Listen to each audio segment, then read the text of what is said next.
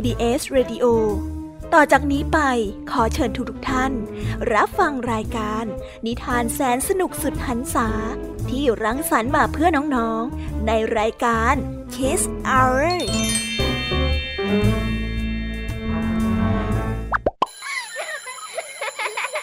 โรงเรียนเลิกแล้ว กลับบ้านพร้อมกับรายการ Kiss Hours โดยบรรยาชยโย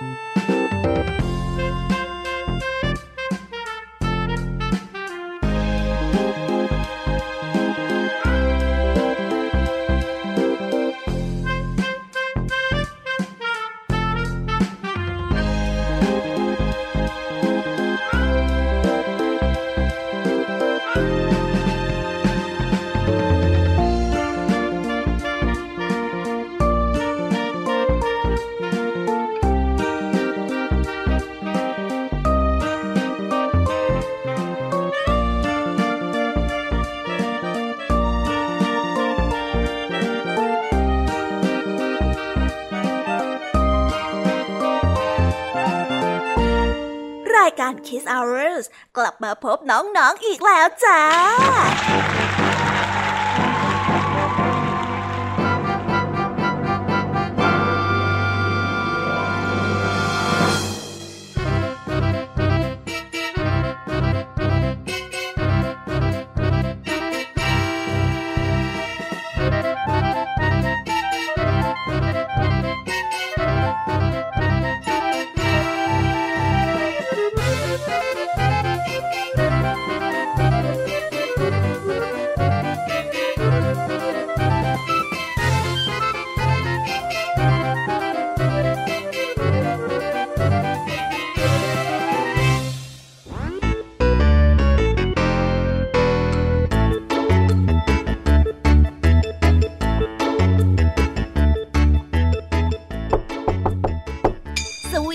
น้องๆชาวรายการ Kiss Hour ทุกๆคนนะคะ วันนี้พี่ยามีกับพ่องเพื่อน ก็ได้นำนิทานสนุกๆมาเล่าให้กับน้องๆได้ฟัง เพื่อเปิดจินตนาการแล้วก็ตะลุยไปกับโลกแห่งนิทานกันนั่นเองน้องๆ คงอยากรู้กันแล้วใช่ไหมล่ะคะ ว่านิทานที่พวกพี่ได้เตรียมมาฝากน้องๆ กันนั้น มีชื่อเรื่องว่าอะไรกันบ้าง เดี๋ยวพี่ยามีจะบอกกันเกริ่นไว้ก่อนนะคะ พอให้เรียงน้ำย่อยกันเอาไว้ก่อนนะ วันนี้นะคะคุณครูหายใจดีของเราก็ได้นำนิทานเรื่อง ปู่ศิลปิน และต่อกันได้เรื่อง งานเลี้ยงเมืองผี ส่วนเรื่องราวของนิทานทั้งสองเรื่องนี้จะเป็นอย่างไรและจะสนุกสนานแค่ไหนนั้น เราต้องรอติดตามรับฟังกันในช่วงของคุณครูหายใจดีกันนะคะ ส่วนวันนี้ค่ะพี่ยามีของเราก็ไม่ยอมน้อยหน้าคุณครูอย่างแน่นอน เพราะว่าในวันนี้เนี่ยพี่ยามีได้จัดเตรียมนิทานทั้งสามเรื่องสามรสมาฝากกันค่ะ ซึ่งในเรื่องแรกพี่ยามีได้จัดเตรียมนิทานเรื่องพุงกับตัว ต่อกันได้เรื่องโอวิเศษกับปู่ ต่อกันได้เรื่องกำเนิดกบ ส่วนเรื่องราวของนิทานทั้งสามเรื่องนี้จะเป็นอย่างไร และจะสนุกสนานมากแค่ไหนนั้น น้องๆต้องรอติดตามรับฟังกันในช่วงของพี่แยมมี่เล่าให้ฟังกันนะคะ วันนี้ค่ะลุงทองดีกับเจ้าจ้อยก็ได้เตรียมนิทานสุภาษิตมาฝากพวกเรากันอีกเช่นเคย ซึ่งในวันนี้มากับสุภาษิตคำว่า ไม่เอาทาน ส่วนเรื่องราวและความหมายของคำคำนี้จะเป็นอย่างไร น้องๆต้องรอติดตามรับฟังกันในช่วงของนิทานสุภาษิตจากลุงทองดี แล้วก็เจ้าจ้อยตัวแสบของเรากันนะคะ และอีกเช่นเคยกับช่วงท้ายรายการกับพี่เด็กดีของเรา ซึ่งในวันนี้นะคะ พี่เด็กดีก็ได้จัดเตรียมนิทานเรื่องเจอรี่หลงแม่มาฝากพวกเรากัน ส่วนเรื่องราวจะเป็นอย่างไรและจะสนุกสนานมากแค่ไหนนั้น น้องๆต้องรอติดตามรับฟังกันในช่วงท้ายรายการกับพี่เด็กดีของพวกเรากันนะคะ โอ้โห เป็นยังไงกันบ้างล่ะคะน้องๆ ได้ยินแค่ชื่อเรื่องนิทานก็น่าสนุกแล้วใช่ไหมล่ะคะพี่ยามีก็ตื่นเต้นที่อยากจะรอฟังนิทานที่พวกเรารออยู่ไม่ไหวแล้วล่ะค่ะ งั้นเอาเป็นว่าเราไปฟังนิทานทั้งหมดเลยดีกว่าไหมคะเพราะว่าตอนนี้เนี่ยคุณครูหายใจดีได้มารอน้องๆอยู่ที่หน้าห้องเรียนแล้วล่ะค่ะ งั้นเราไปหาคุณครูไหวกันเถอะนะคะ ไปกันเลย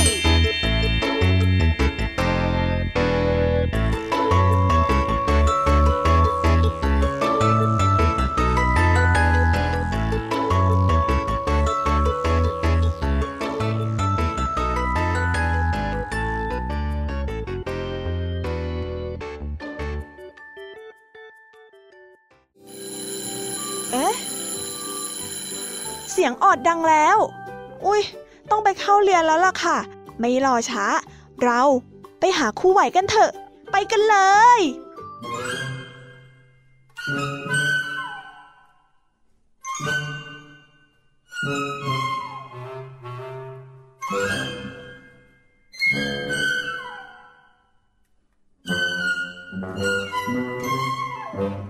คู่ไหวใจดี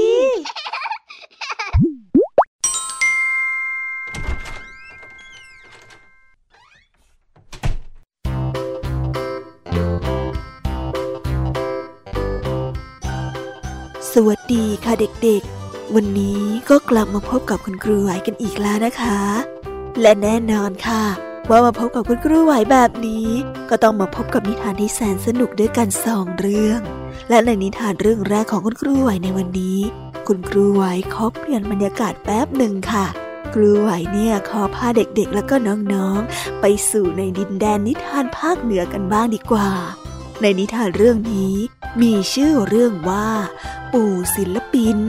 ส่วนเรื่องราวจะเป็นอย่างไร คุณปู่คนนี้ชื่ออะไรกันนะ แล้วเป็นศิลปินเกี่ยวกับอะไร งั้นเราไปติดตามรับฟังพร้อม ๆ กันได้เลยค่ะ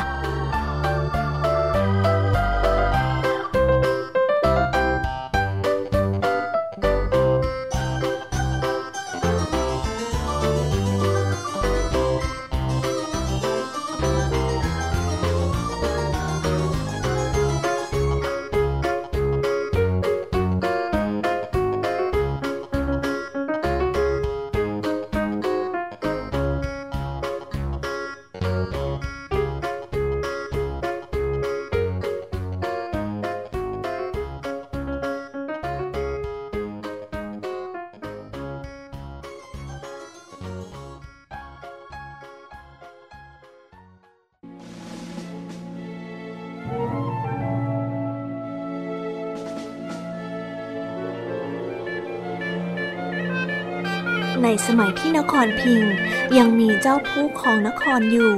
ทุกสามปี เจ้าผู้ของนครจะต้องส่งต้นไม้เงินต้นไม้ทอง ไปเป็นบรรณาการที่เมืองกรุงเทพ สมัยนั้นอำนาจในการปกครองดูแลบังคับบัญชา ประชาชนเป็นของผู้เจ้าครองเมืองผู้เดียว พ่อเจ้าชีวิต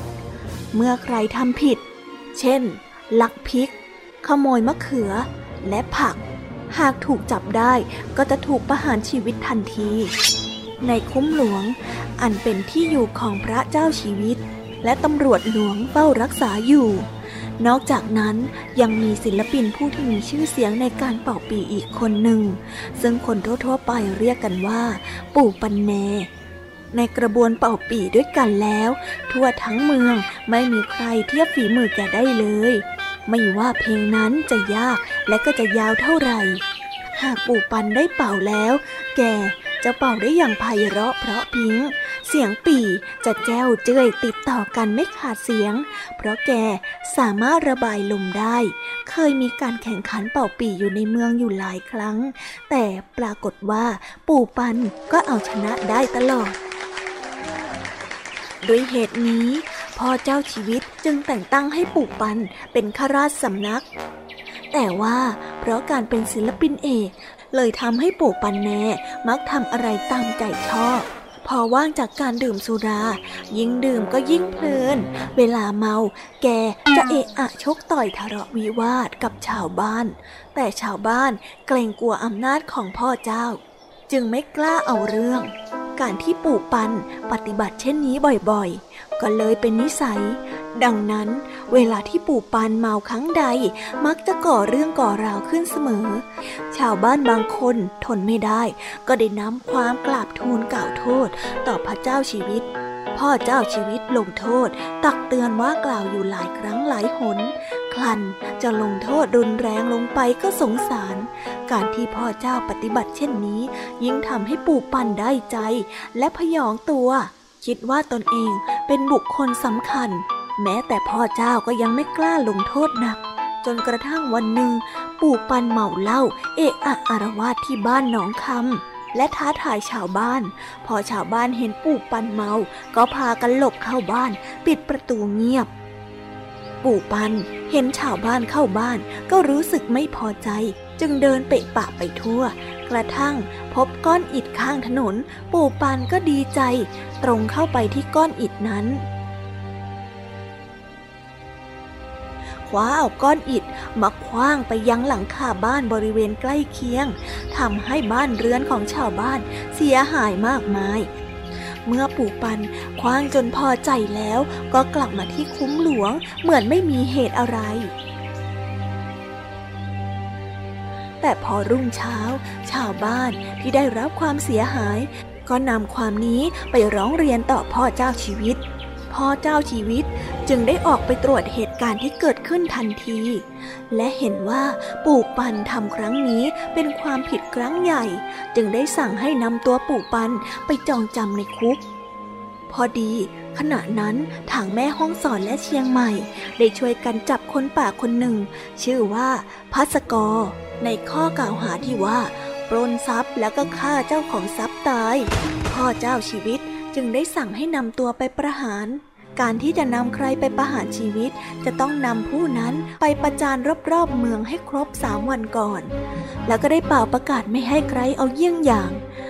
ผู้ที่ถูกประหารจะถูกจองจำครบห้าประการ คือ เท้าไต่สวน เท้าติดขือไม้ โซ่ล่ามคอ คาใส่คอทับโซ่ และมือทั้งสอง สอดเข้าไปในคา ไปตอดไปติดกับคือ ที่ทำด้วยไม้เขนนำผ้าสกอแห่ไปรอบเมือง จนกระทั่งวันที่สามอันเป็นวันสุดท้าย ขบวนนำนักโทษประหาร ผ่านคุ้มหลวงอันเป็นที่ประทับของเจ้าชีวิตพอเจ้าชีวิตเห็นคนหมู่มากรู้สึกสงสัยจึงได้ถามข้าราชบริพารว่า เอ นั่นชาวเมืองเขาดูอะไรกันหรือ ดูคลึกคลื้นเชียวข้าราชบริพารกราบทูลว่า เขานำตัวคนป่าที่ชื่อพระสกอไปประหารชีวิตพระยาค่า บอกให้เขารอประเดี๋ยวหนึ่งนะ เดี๋ยวข้าจะขอฝากตาปันแนไปอีกคน ช่วยจัดการมันที เจ้าหลวงระลึกถึงปู่ปันแนได้ว่า เป็นผู้ประพฤติผิดโทษร้ายแรง สมควรที่จะลงโทษไม่ให้คนอื่นเอาเป็นเยี่ยงอย่างต่อไป พ่อเจ้าจึงได้บอกตำรวจว่า ขบวนประหารได้นำผู้ต้องโทษทั้งสอง ไปประหารยังตำบลท่าวังตาล เมื่อประหารเสร็จแล้วก็นำความมากราบทูลให้ทรงทราบทุกประการ เรื่องราวของปู่ปันแนศิลปินเป่าปีก็ได้เอาวสานลง ด้วยอาญาของพระเจ้าชีวิต แม้ว่า พระองค์จะเสียดายสักเท่าไหร่ก็ตาม แต่เมื่อผิดกฎหมายแล้วก็ต้องปฏิบัติไปอย่างเที่ยงธรรม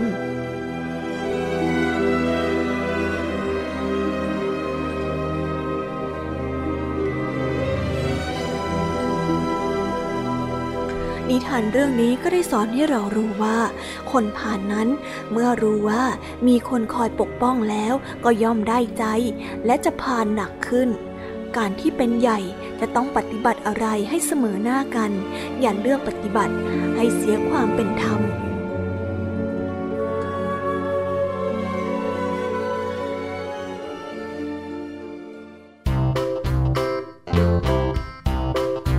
แล้วก็จบกันไปเป็นที่เรียบร้อยแล้วนะคะสำหรับนิทานเรื่องแรกของคุณครูไหว เป็นยังไงบ้างเพลิดเพลินกันหรือเปล่าเอ่ยถ้าเด็กๆ สนุกแล้วก็เพลิดเพลินกันแบบนี้เนี่ย เราไปต่อกันในนิทานเรื่องที่สองของคุณครูไหวกันต่อเลยนะคะ ในนิทานเรื่องที่สองของคุณครูไหวนี้ มีชื่อเรื่องว่า งานเลี้ยงเมืองผี ส่วนเรื่องราวจะเป็นอย่างไร แล้วทำไมเรื่องนี้ถึงมีผีกันนะ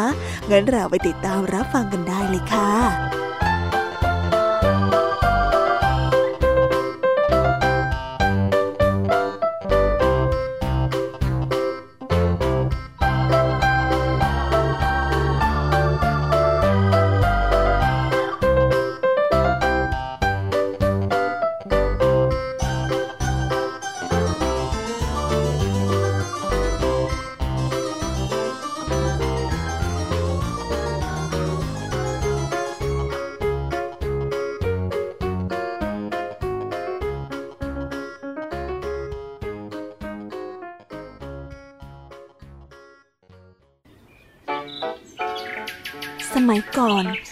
หมู่บ้านที่ตั้งอยู่ในชนบท ไกลออกไปจากเมืองหลวง ชาวบ้านมีอาชีพทำไร่ทำนาหาของป่ามาขาย หมู่บ้านแห่งนี้มีหญิงสาวรูปร่างอาภัพผู้หนึ่ง นางไม่มีชายหนุ่มผู้ใดไปเที่ยวหาเลย เนื่องจากนางขอบพอกโต แล้วก็ใหญ่น่าเกียด ชาวบ้านได้เรียกนางนี้ว่า ยายตาคอเหนียง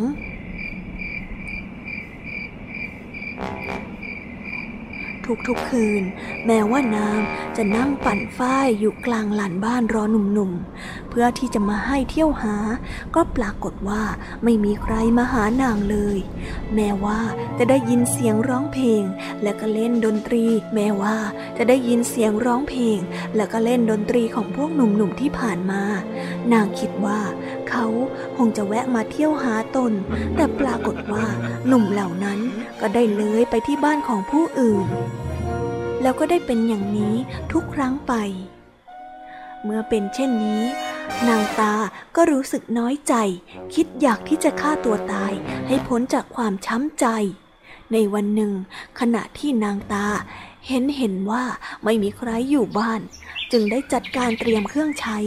เพราะตั้งใจว่าจะเข้าไปฆ่าตัวตายในป่าซะให้รู้แล้วรู้รอด นางคิดว่าบางทีความตายอาจจะช่วยให้ตนพ้นทุกข์ไปได้ นางจึงมุ่งหน้าออกไปทางป่า และก็เข้าไป โดยตั้งใจเด็ดขาดว่าจะเป็นตายร้ายดียังไงก็จะไม่ยอมกลับบ้าน นางใช้เวลาเดินเข้าป่าไป 14 วัน ก็ถึงใจกลางป่าลึก ซึ่งนางก็ได้เลือกว่าที่นี่คงจะไม่มีใครตามมารบกวน นางคงจะฆ่าตัวตายและก็ได้ตายอย่างสงบเนื่องจากความเหน็ดเหนื่อยและเมื่อยล้า นางได้ล้มฟุบแล้วก็เป็นลมไปอยู่กลางดงนั่นเอง ขณะที่นางได้สลบไป คืนวันนั้นเป็นคืนที่มีเหล่าผีป่าทั้งหลาย ตระเตรียมยืมข้าวของเครื่องใช้ต่างๆ เพื่อนำไปใช้ในการจัดงานเลี้ยงดูกันตามประเพณีของเมืองผี ผีตนหนึ่งได้เดินเข้ามา เห็นคอพ่อของนางสาวตา มันได้คิดในใจว่า เราอุตส่าห์ยืมหม้อแกงที่ไหนที่ไหน ก็หาไม่ได้ เพิ่งมาพบที่นี่ผีจึงได้ตรงไปแล้วก็คว้าคอพ่อของนางไป พร้อมกับพูดว่า แม่นาง ข้าขอยืมหม้อแกงหน่อยนะ เสร็จธุระแล้ว เดี๋ยวจะเอามาส่งให้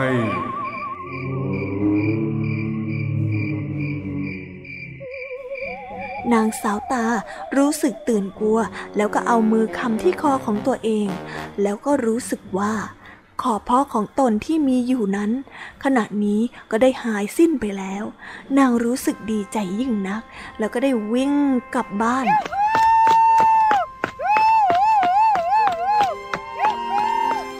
นางรู้สึกดีใจยิ่งนัก รีบวิ่งบ้างเดินบ้าง จนมาถึงบ้าน โดยไม่เหน็ดเหนื่อย พอมาถึงบ้านก็ได้เล่าเรื่องราวทั้งหลายให้เพื่อนๆฟัง เพื่อนๆที่รู้เรื่องราวว่า ขอพ่อของสาวตาหาย ต่างก็ได้พากันมาซักถาม จนรู้สึกเรื่องราวณที่นั้น มีสาววัยกลางคนคนหนึ่ง ชื่อผัน ซึ่งก็มีอาการคอพอกเหมือนกัน แต่ไม่ได้โตเท่าของนางสาวตา นางเองก็ต้องการอยากให้คอพ่อของตนหาย นางได้เฝ้าซักไซไล่เลียงจนรู้ความจริง นางพันธ์จึงได้ออกเดินทางไปในป่า เป็นเวลาร่วมๆกว่าสิบวัน เป็นเวลาร่วมๆกว่าสิบวัน จนถึงป่าที่นางสาวตาไปนอนสลบสลายด้วยความเหน็ดเหนื่อยและอ่อนเพลีย นางจึงได้แวะพักนอนกลางวันที่กลางทางนั่นเอง เมื่อผีมาดูนางสาวตาก็ไม่พบ เมื่อเห็นหญิงสาววัยกลางคนนอนแทนที่ จึงส่งหม้อนั้นคืน พอวันรุ่งเช้า นางผันได้ตื่นมา แล้วก็เอามือมาลูบคำที่คอของตน แทนที่คอพ่อของตนจะหายไป กลับโตกว่าเดิมขึ้นมาอีกมากมาย นางจึงร้องไห้เสียใจที่ตนเองเสียแรงอุตส่าห์ดันด้นเข้าป่ามา ทั้งที่อยากจะให้คอพ่อของตนนั้นหาย กลับกลายเป็นว่ามีขนาดที่ยิ่งใหญ่กว่าเดิมซะอีก เมื่อเป็นเช่นนั้น นางผันไม่รู้ว่าจะทำอะไร เมื่อหมดหนทางแก้ปัญหา ประกอบกับนางคิดไว้ว่า วัยของตนก็ล่วงเข้ากลางคนแล้ว แม้ว่าคอจะพอกก็ไม่เห็นเป็นอะไร สู้พยายามทำความดี ความดีนั้นก็จะส่งผลให้นางมีความสุขใจได้บ้าง นับตั้งแต่นั้นมา นางพยายามทำความดี ช่วยเหลือกิจกรรมงานของชาวบ้าน โดยไม่เห็นเหน็ดเหนื่อย ชาวบ้านทุกคนถึงกับออกปากสรรเสริญคุณงามความดีของนางที่ได้ปฏิบัติไปถึงแม้ว่านางจะตายไปหลายปีแล้วก็ตาม ชาวบ้านยังกล่าวขานถึงนางเสมอ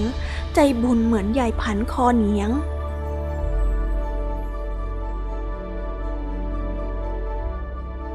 นิทานเรื่องนี้ก็ได้สอนให้เรารู้ว่า โชควาสนาของแต่ละคนนั้นไม่เหมือนกัน แต่ทุกคนสามารถสร้างโชควาสนาให้ดีขึ้น ให้มีมากขึ้นได้ด้วยตัวเราเอง หากมีความตั้งใจจริง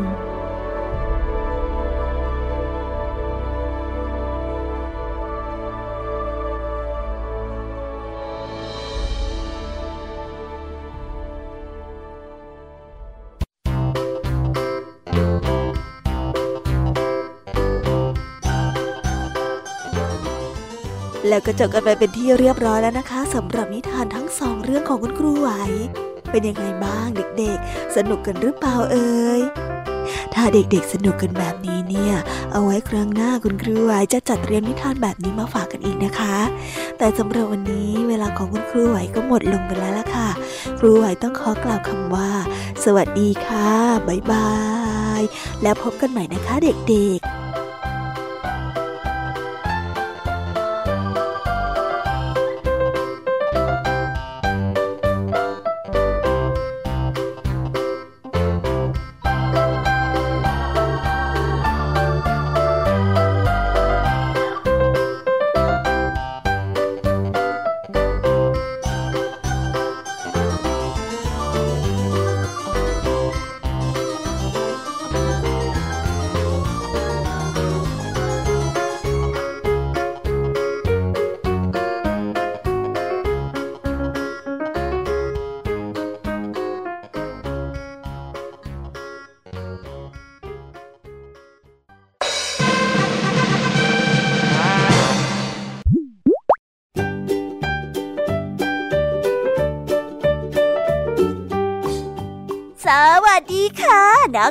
น่ารักของพี่ยามีทุกๆค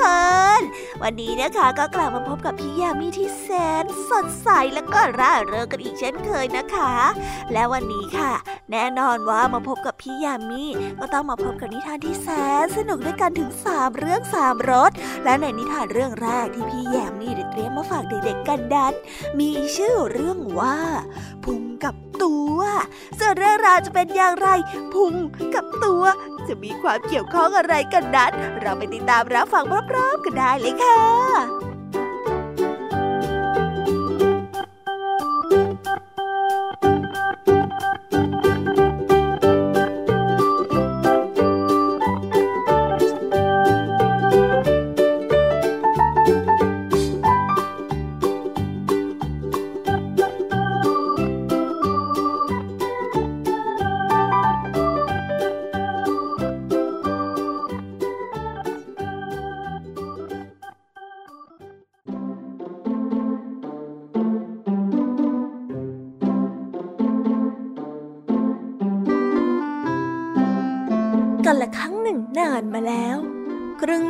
ส่วนต่างๆ ในร่างกาย นั้นก็มีมือ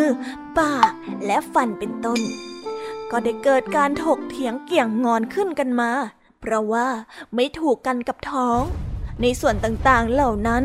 ก็ได้บอกว่าท้องไม่ได้ทำงานทำการอะไร อยู่เฉยๆ คอยแต่จะอิ่มเท่านั้น แต่ส่วนมือ เท้า ปากต้องมาทำงานต่างๆ อย่างเหน็ดเหนื่อย แม้แต่ ปากก็ต้องเคี้ยวอาหารสำหรับจะทำให้ท้องอิ่ม ในทุกๆส่วนจึงเกิดการอิจฉาท้องขึ้นมา จึงพากันนิ่งเฉยเสีย มือก็ไม่หยิบไม่จับของอะไรส่งเข้าปาก ปากก็ไม่อมอาหารเข้าไว้ และฟันก็ไม่ยอมเคี้ยวโดยหลังจากที่แกล้งทรมานจนท้องให้อดอยาก จากนั้นไม่ช้า ร่างกายของผู้ชายคนนั้นก็เริ่มสูผอมลงไป ส่วนทุกคนที่กำลังคบคิดกันแกล้ง ก็พาอ่อนเพลียกระวนกระวายไปตามๆกัน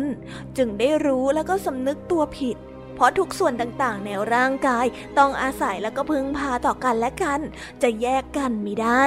ถ้าแยกกันเสียแล้ว ต่างก็ถึงความลำบาก เสียหายไปด้วยกันทั้งสิ้น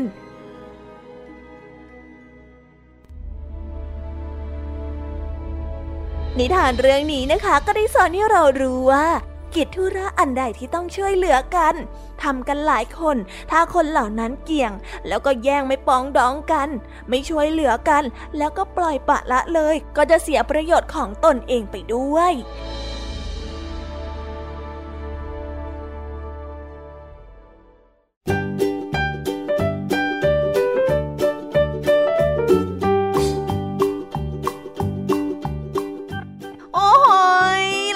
กันไปเป็นทีเรียบร้อยแล้วนะคะสำหรับนิทานเรื่องแรกของพี่ยามีเป็นยังไงกันบ้างล่ะคะน้องๆ สนุกกันละสิถ้าน้องๆสนุกกันแบบนี้เนี่ยงั้นเราไปต่อกันในนิทานเรื่องที่สองแบบไม่รอช้ากันเลยนะคะ ในนิทานเรื่องที่สองที่พี่ยามีได้เตรียมมาฝากเด็กๆกันนั้น มีชื่อเรื่องว่า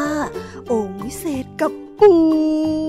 ส่วนเรื่องราวจะเป็นอย่างไร โอ่งวิเศษมันเกี่ยวอะไรกับคุณปู่นั้น เราไปติดตามรับฟังพร้อมๆกันได้เลยค่ะ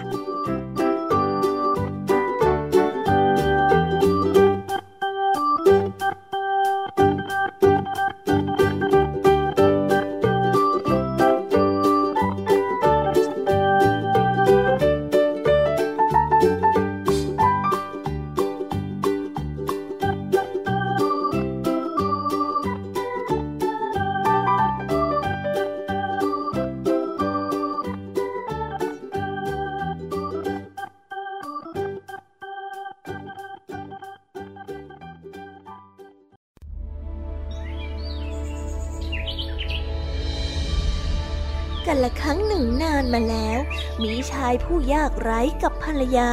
อาศัยอยู่ในหมู่บ้าน ชายผู้นี้มีชื่อว่า อาเหลา ในบ้านของอาเหลา มีปู่อาศัยอยู่ร่วมด้วย คุณปู่ได้อายุมากแล้ว ไม่มีใครทราบว่าอายุของคุณปู่อายุเท่าไหร่ แม้ตัวของคุณปู่เองก็จำไม่ได้เสียด้วย บุตรหลานที่ดีก็ควรที่จะดูแลบรรพบุรุษ แต่อาเหล่าและภรรยานั้นไม่ได้เห็นแก่การดูแล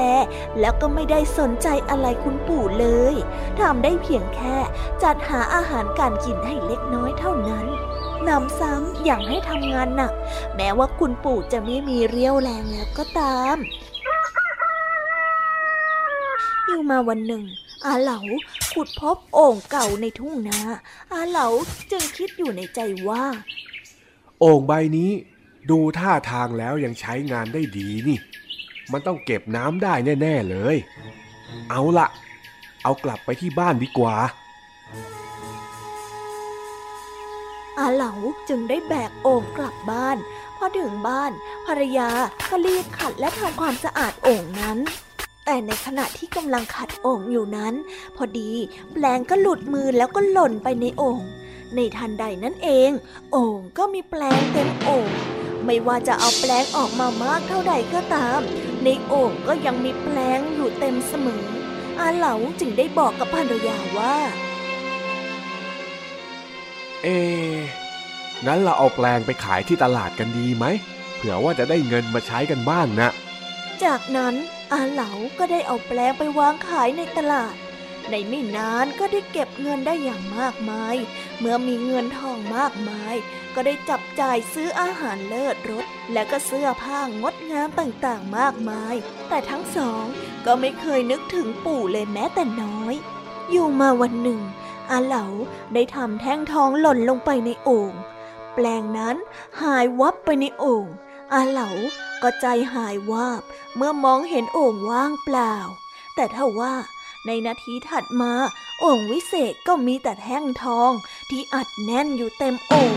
อาเหลาก็ตะโกนเรียกภรรยาเสียงหลง อุ้ยน้องมาดูอะไรนี่ โอ้โห มาดูในโอ่งนี่สิ มันมีทองอยู่เต็มไปหมดเลย เป็นไปได้ยังไงเนี่ยอุ้ยทอง เมื่อผู้ที่เป็นภรรยามองเห็นทองอัดแน่นอยู่เต็มโอ่ง เธอก็สุดแสนที่จะดีใจ อาเหลาก็ได้ขนทองคำออกมาจากโอ่งวิเศษ โดยที่ไม่รู้จักจบสิ้น อาเหลานำเอาไปสร้างบ้านหลังใหญ่ ใช้ชีวิตอย่างสุขสบาย ประดุดดังเจ้าครองเมืองนคร อาเหลาบังคับให้ปู่ ตักแท่งทองออกจากโอ่งวิเศษ เพื่อให้ทองคำขึ้นมาเต็มโอ่งอยู่เสมอเมื่อใดที่พ่อเท่าพักหายใจ อาเหลาก็จะตะคอกและก็ดุด่าให้ทำงานต่อไป ต่อมาวันหนึ่ง คุณปู่ได้พลัดตกลงไปในโอ่งวิเศษ ทองคำแท่งในโอ่งได้หายวับไปกับตา อีกไม่กี่อึดใจ คุณปู่ก็ค่อยๆปีนขึ้นมาจากโอ่งวิเศษทีละคนทีละคน เมื่ออาเหลากับภรรยาเห็นดังนั้น ฝ่ายภรรยาก็กรีดร้องออกมาจนสุดเสียงว่ารีบทำอะไรสักอย่างสิ ก่อนที่ปู่จะออกมา เร็ว เร็วสิ เร็วสิพี่ รีบทำอะไรสักอย่างสิอาเหลาจึงรีบหยิบพั่วหวดใส่โอ่งวิเศษอย่างเต็มแรง องค์วิเศษนั้นแตกเป็นชิ้นเล็กชิ้นน้อย แต่ก็สายเกินไปแล้ว อาเหลามีคุณปู่ถึงหกคนในตอนนี้ แล้วอาเหลาก็ได้ตะคอกดุด่าคุณปู่ทุกคนด้วยน้ำเสียงอันดัง แต่คุณปู่ทั้งหกก็ได้หาเกรงกลัวอาเหลาไม่ คุณปู่ทั้งหกได้ช่วยกันขับไล่สองสามีภรรยานี้ออกไปอยู่นอกบ้าน อากาศข้างนอกบ้านช่างหนาวและเหน็บเป็นอย่างมากนำซ้ำมีพายุพัดเข้ามาอีกสองสามีภรรยานั้นนั่งหนาวสั่นและก็เริ่มรู้สึกหวาดกลัว อาเหล่าและภรรยาจึงเคาะประตูแล้วก็ขอร้องวิงวอนว่า ได้โปรดเถอะครับคุณปู่ เราทั้งสองสำนึกผิดแล้ว แล้วก็เสียใจกับการกระทำนั้นแล้ว ได้โปรดเถอะโปรดให้อภัยเราสองคนด้วยเถอะในที่สุด คุณปู่ก็ได้เปิดประตู รับทั้งสองเข้าบ้านด้วยความสงสาร แต่นับจากนั้นมา อาเหลากับภรรยาก็กลายเป็นคนใหม่ เอาใจใส่และดูแล เลี้ยงดูคุณปู่ทั้งหกเป็นอย่างดี นิทานเรื่องนี้ก็ได้สอนให้เรารู้ว่า เราควรรู้บุญคุณคนก่อนที่จะต้องถูกบังคับให้สำนึกในบุญคุณด้วยความหวาดกลัว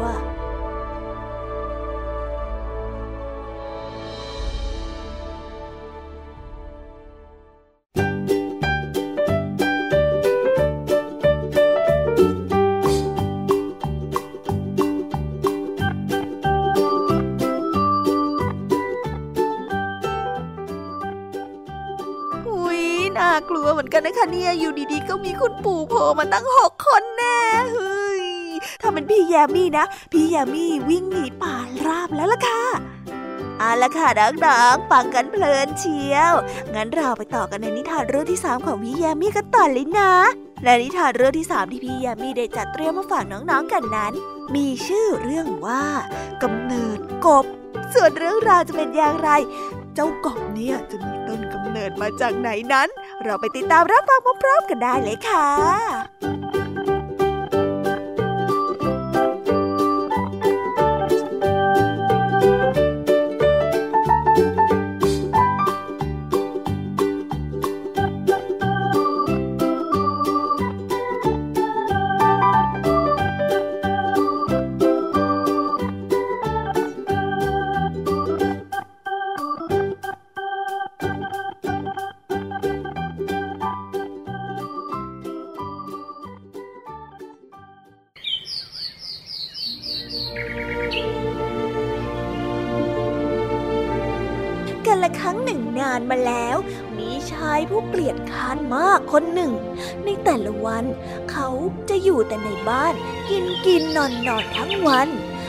เป็นเช่นนั้น ภรรยาของเขาต้องทำหน้าที่หาเลี้ยงสามีผู้เกลียดค้านเอง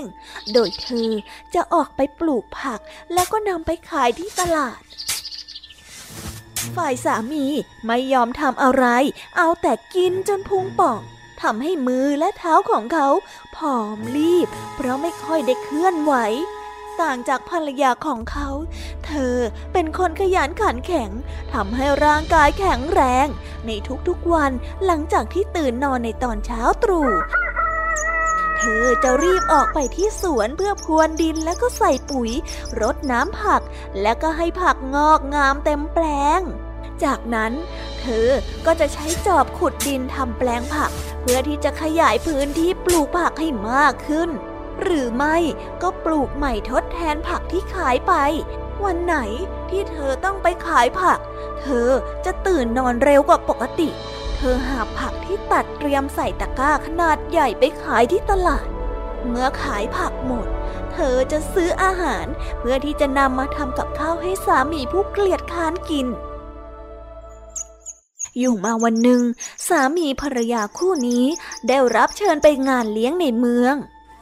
ชาย ผู้ที่เป็นสามีจึงกินอาหารในงานเลี้ยงด้วยความเอาเร็ดอร่อย เขาได้กินกินกินแล้วก็กิน จนเขาลุกไม่ขึ้น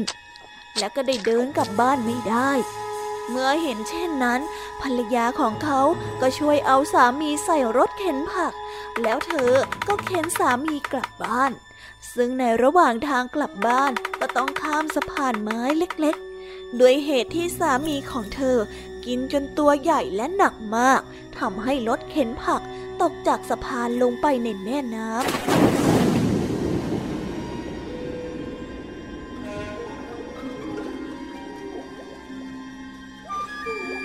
เมื่อชายพุงป่องตกลงไปในแม่น้ำ เขาโกรธภรรยาของเขาเป็นอย่างมาก เขาได้ตะโกนแล้วก็ดุด่าภรรยาด้วยน้ำเสียงอันดัง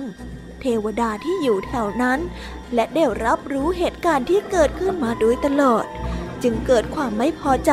ที่ชายผู้นี้นิสัยเกลียดค้าน แล้วก็ได้ดุด่าภรรยาที่เป็นที่รักของตน เทวดาจึงได้สาบให้เขาได้เปลี่ยนไปทำให้เสียงของผู้ชายคนนั้นที่พูดด่าออกมา กลายเป็นเสียงหลังจากนั้น เขาก็ได้มองดูตัวเองที่สะท้อนบนผิวน้ำก็ได้พบว่าเขาได้กลายเป็นกบไปเสียแล้วทำให้เขาต้องว่ายน้ำหนีไปด้วยความอับอาย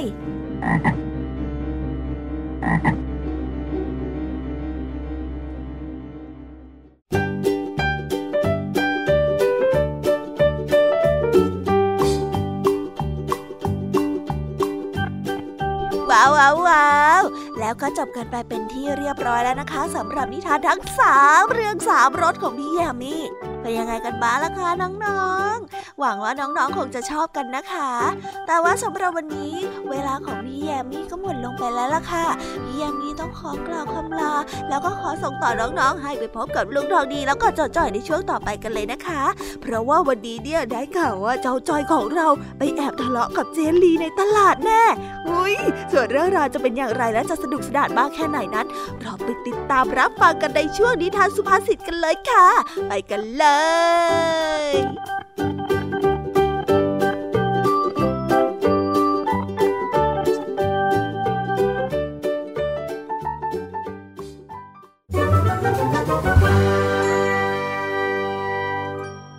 นิทานสุภาษิต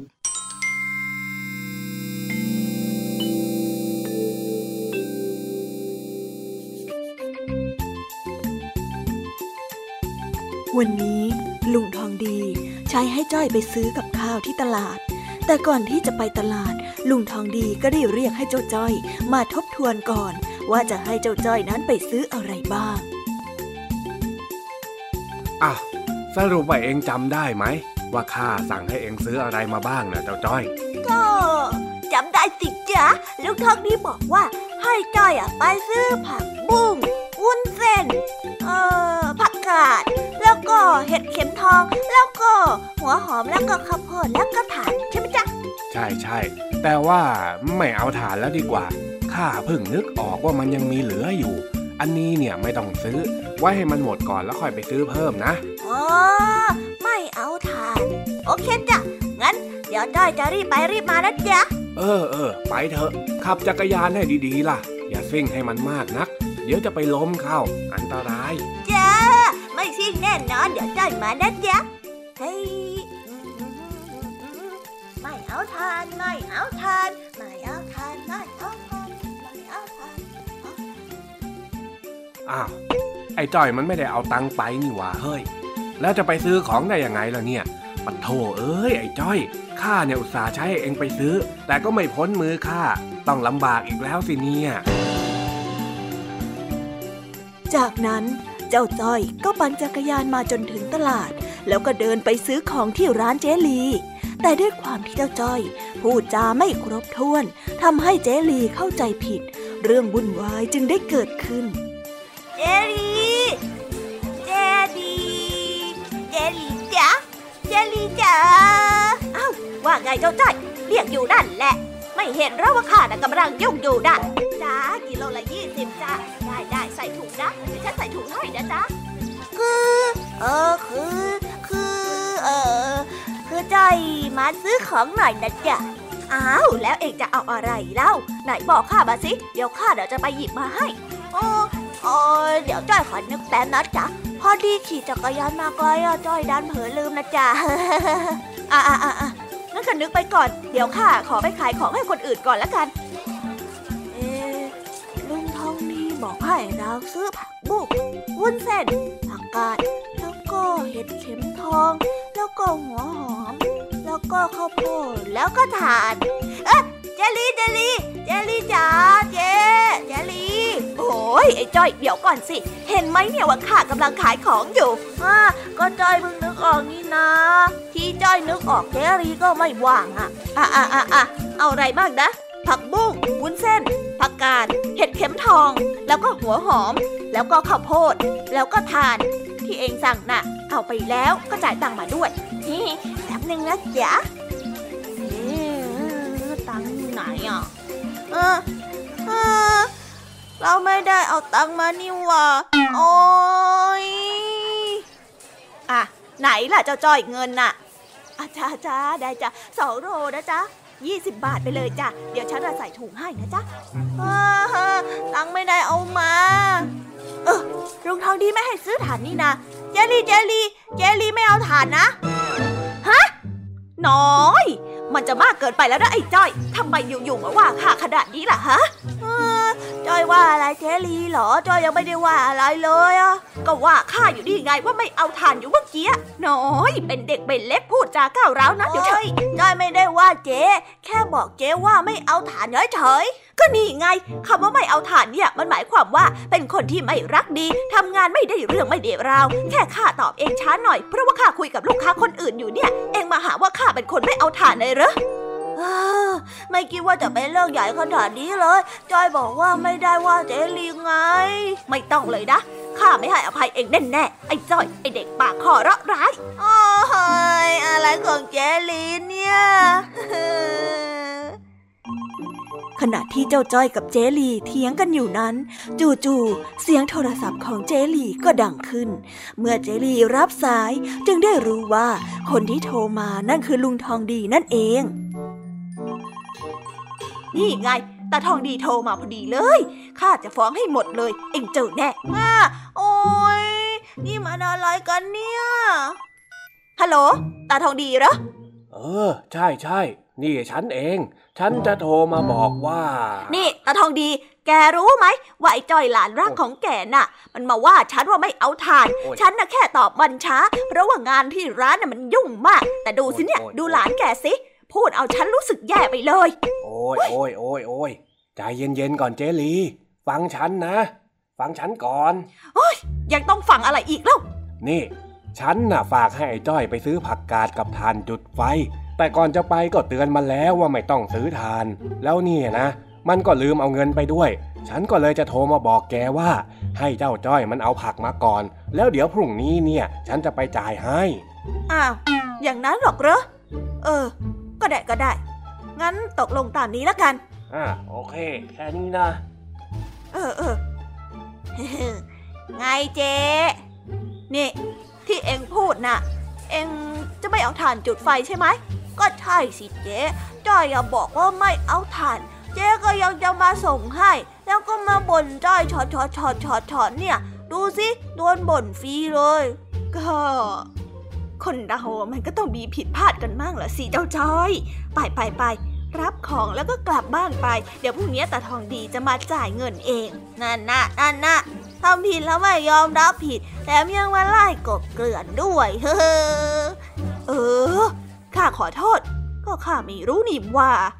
ขอโทษเฉยๆไม่หายหรอกจัดเจลี เอ๊แล้วข้าจะต้องทำยังไงไหนบอกมาสิ ก็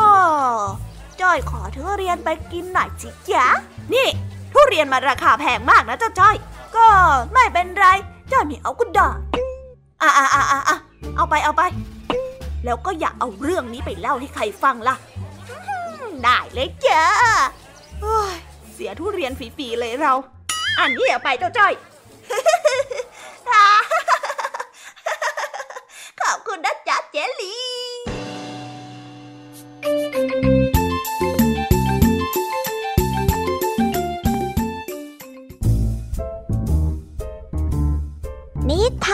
เด็กดี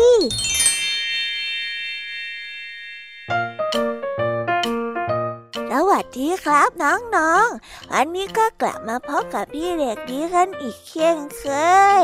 และสำหรับวันนี้มาพบกับพี่เด็กดีก็ต้องมาพบกับนิทานที่แสนสนุกกันในช่วงท้ายรายการ และวันนี้นะครับ พี่เด็กดีก็ได้นำนิทานเรื่อง เจอรี่หลงแม่มาฝากกัน เจอรี่หลงแม่มาฝากกันว่าเรื่องราวจะเป็นอย่างไร และจะสนุกสนานแค่ไหนนั้น เราไปรับฟังพร้อมๆกันได้เลยครับ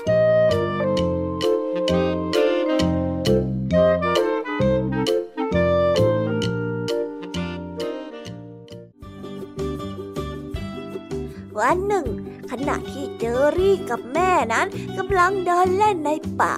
มันก็ได้เจอเข้ากับฝูงปวกที่กำลังเดินขบวนอยู่บนพื้น เจอรี่ได้หยุดยืนนิ่งดูพวกมันค่อยๆเดินผ่านไปทีละตัวทีละตัวแต่พอเจอรี่นั้นได้เงยหน้าขึ้นมา ก็พบว่าแม่ของมันนั้นหายไปแล้วอู้หูหาแม่ไม่เจอหรอจ๊ะนกก็ได้ถาม แม่ของเธอได้อยู่แถวๆนี้เหรอจ๊ะไม่ต้องกลัวนะฝูงปวกเนี่ยจะนำทางให้เธอไปหาแม่ได้ ถ้าเธอรีบหน่อยนะ เร็วสิยารีได้รีบวิ่ง แล้วก็กระโดดก้าวใหญ่ตามฝูงปวกไป จนมาถึงจอมปลวกก้องใหญ่หลายกองจารีนั้นต้องเบรกตัวโก่งอาฮาผมมาถูกทางแล้ว นั่นดูเหมือนว่าจะไปหาของแม่ผมเลยอะจอรี่ได้ร้อง แต่แล้วมันก็กลับเป็นช้างเสียนี่ เออ คุณไม่ใช่แม่ของผมนี่นะจารี่ก็ได้ร้อง หาแม่ไม่เจอเหรอจ๊ะ แม่ของเธอไปกินน้ำอยู่ที่ริมแม่น้ำหรือเปล่า ช้างได้พูดพลางยิ้ม เจอรี่ได้รีบวิ่งไปที่แม่น้ำโดยเร็ว ที่นั่น เจอรี่ได้เห็นอะไรบางอย่างที่กระพริบวิบวับพร้อมได้ยินเสียงน้ำกระเซ็นเสียงดังฮ่าใครอยู่ตรงนั้นน่ะ เสียงนั่นน่ะเหมือนเสียงตอนที่แม่กินน้ำเลย เอ้ยนั่นไง ต้องเป็นแม่แน่แน่แต่แล้วมันก็กลับเป็นจระเข้ได้เสียนี่ เออ คุณไม่ใช่แม่ของผมนี่นะ จาเรียกก็ได้ร้อง หาแม่ไม่เจอเหรอจ๊ะลองไปดูตรงนั้นสิฉันหวังว่าจะเห็นอะไรบางอย่างที่มีลายเป็นจุดสีน้ำตาลนะจระเข้ได้พูด เมื่อเดินไปไม่นานเจอรี่นั้นก็ได้ยินเสียงอะไรแปลกๆ เหมือนเสียงใครนั้นนอนกรนอยู่บนพื้นอ่านั่นน่าต้องเป็นแม่ของเราแน่ๆเลย แม่ของงีบหลับอยู่ เจอรี่ได้ร้องพ ลางกับแอบมองผ่านช่องโหว่ไป แต่แล้วมันก็กลับเป็นเสือดาวเสือนี่โอ้คุณไม่ใช่แม่ของผมนี่นะเสือดาวได้ตื่นแล้วก็อ้าปากหาว เธอลองไปหาแม่ที่ต้นเบาบับสิ ฉันได้ยินเสียงอะไรบางอย่างบนต้นไม้นั่นน่ะ แล้วเจอรี่นั้นก็มายืนใกล้ๆต้นไม้ แล้วก็เห็นอะไรบางอย่างที่ขุนตานั้นเคลื่อนไหวอยู่บนต้นไม้ อาฮะอันดูเหมือนคอของแม่เราเลยอะแม่คงกำลังยืนกินใบไม้อยู่เฮ้ยรีบไปดูดีกว่าแต่แล้วมันก็ไม่ใช่แม่ของเขา นั่นกลับกลายเป็นงูเสียนี่โอ้คุณไม่ใช่แม่ของผมนี่นะเจอรี่ก็ได้ร้อง งูก็ได้กระซิบบอก แม่ไม่เจอหรอจ๊ะ ถ้าแม่ของเธอชอบกินใบไม้ เขาอาจจะอยู่ที่กอไผ่ก็ได้ ที่นั่นมีใบไม้รสชาติอร่อยเยอะแยะเลยนะ ตอนนี้เจอรี่ได้รู้สึกเหมือนกับว่ามันนั้นเดินตามหาแม่มาหลายชั่วโมงแล้วทันใดนั้นมันก็ได้เห็นตัวอะไรยืนอยู่ข้างหลังต้นไม้สีสวยฮ่าใครจะมีเท้าแบบนี้ได้เอียกล่ะ ถ้าไม่ใช่ยีรับเจอรี่ก็ได้ร้อง แล้วก็เริ่มหัวเราะคิกคักคิกคัก แล้วไปหาแม่ดีกว่า แต่แล้วมันก็กลับเป็นม้าลายแต่นี่ เออคุณแม่ใช่แม่ของผมนี่นะ เจอรี่ก็ได้ร้อง หาแม่ไม่เจอหรอจ๊ะ ลองกลับเข้าไปในป่าดูสิ แล้วเธอจะต้องแปลกใจม้าลายก็ได้ร้องถามขณะที่เจอรี่กำลังเดินไปที่บริเวณทุ่งหญ้าโล่งว่างในป่า มันก็จะเห็นมีแล้วหลายตัวยืนอยู่ที่พุ่มไม้ แล้วมันก็ได้ยินเสียงหนึ่งดังขึ้นจากต้นไม้นั้นเฮ้ยเจอพ่อหนุ่มเฮ้อเจอรี่ได้เงยหน้าพร้อมกับมองแล้วก็ร้องว่าเออ วันนี้แม่ของผมนี่นะ แม่ แม่ครับแล้วเจอรี่นั้นก็ได้อยู่กับแม่ ได้โอบกอดแม่อย่างแน่นใต้ร่มไม้ใหญ่ เพราะว่าดีใจมาก และนับจากนั้นเจอรี่ก็ไม่ยอมทะเลทลายไปไหนอีกเลย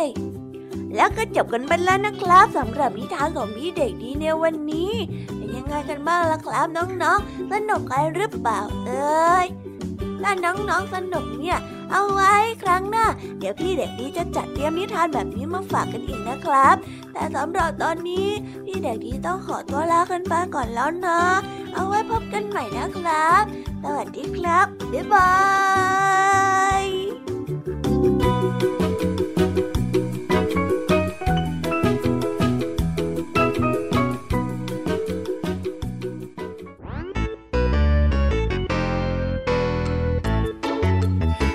กันบ้างล่ะคะน้องๆสำหรับนิทานหลากหลายเรื่องราวที่ได้รับฟังกันไปในวันนี้ สนุกกันหรือเปล่าเอ่ย หลากหลายเรื่องราวที่ได้นำมาเนี่ย บางเรื่องก็ให้ข้อคิดสะกิดใจ บางเรื่องก็ให้ความสนุกสนานเพลิดเพลิน แล้วแต่ว่าน้องๆเนี่ยจะเห็นความสนุกสนานในแง่มุมไหนกันบ้าง ส่วนพี่ยามีแล้วก็พ่องเพื่อนเนี่ยก็มีหน้าที่ในการนำนิทานมาส่งตรงถึงน้องๆแค่นั้นเองละค่ะ แล้ววันนี้นะคะ เราก็ฟังนิทานกันมาจนถึงเวลาที่กำลังจะหมดลงอีกแล้วอะหอย ใคร ที่ฟังไม่ทันเนี่ย หรือว่าฟังไม่ครบ ก็สามารถไปย้อนรับฟังได้ที่เว็บไซต์ไทย PBS Radio หรือที่แอปพลิเคชันไทย PBS Radio ได้นะ ถึงเวลาที่จะต้องกล่าวคำลาแล้วล่ะค่ะ พี่ยามีต้องคิดถึงน้องๆอีกแน่เลย แต่ไม่ต้องห่วงนะคะน้องๆ พี่ยามีเนี่ยขอสัญญาเลยว่า จะกลับมาพบกันใหม่พร้อมกับนิทานที่แสนสนุกแบบนี้กันอีกแน่นอนค่ะน้องๆ อย่าลืมนำข้อคิดดีๆ ที่ได้จากการรับฟังนิทานที่แสนสนุกของคุณครูไหว พี่ยมมี่ลุงทองดีและก็เจ้าจ้อย และก็นิทานจากพี่เด็กดีในวันนี้ไปใช้กันด้วยนะคะเด็กๆ เอาไว้พบกันใหม่ในวันพรุ่งนี้นะสำหรับวันนี้พี่ยามีต้องขอตัวลากันไปก่อนแล้วล่ะค่ะ สวัสดีค่ะบ๊ายบายนะคะน้องๆและพบกันใหม่ค่ะ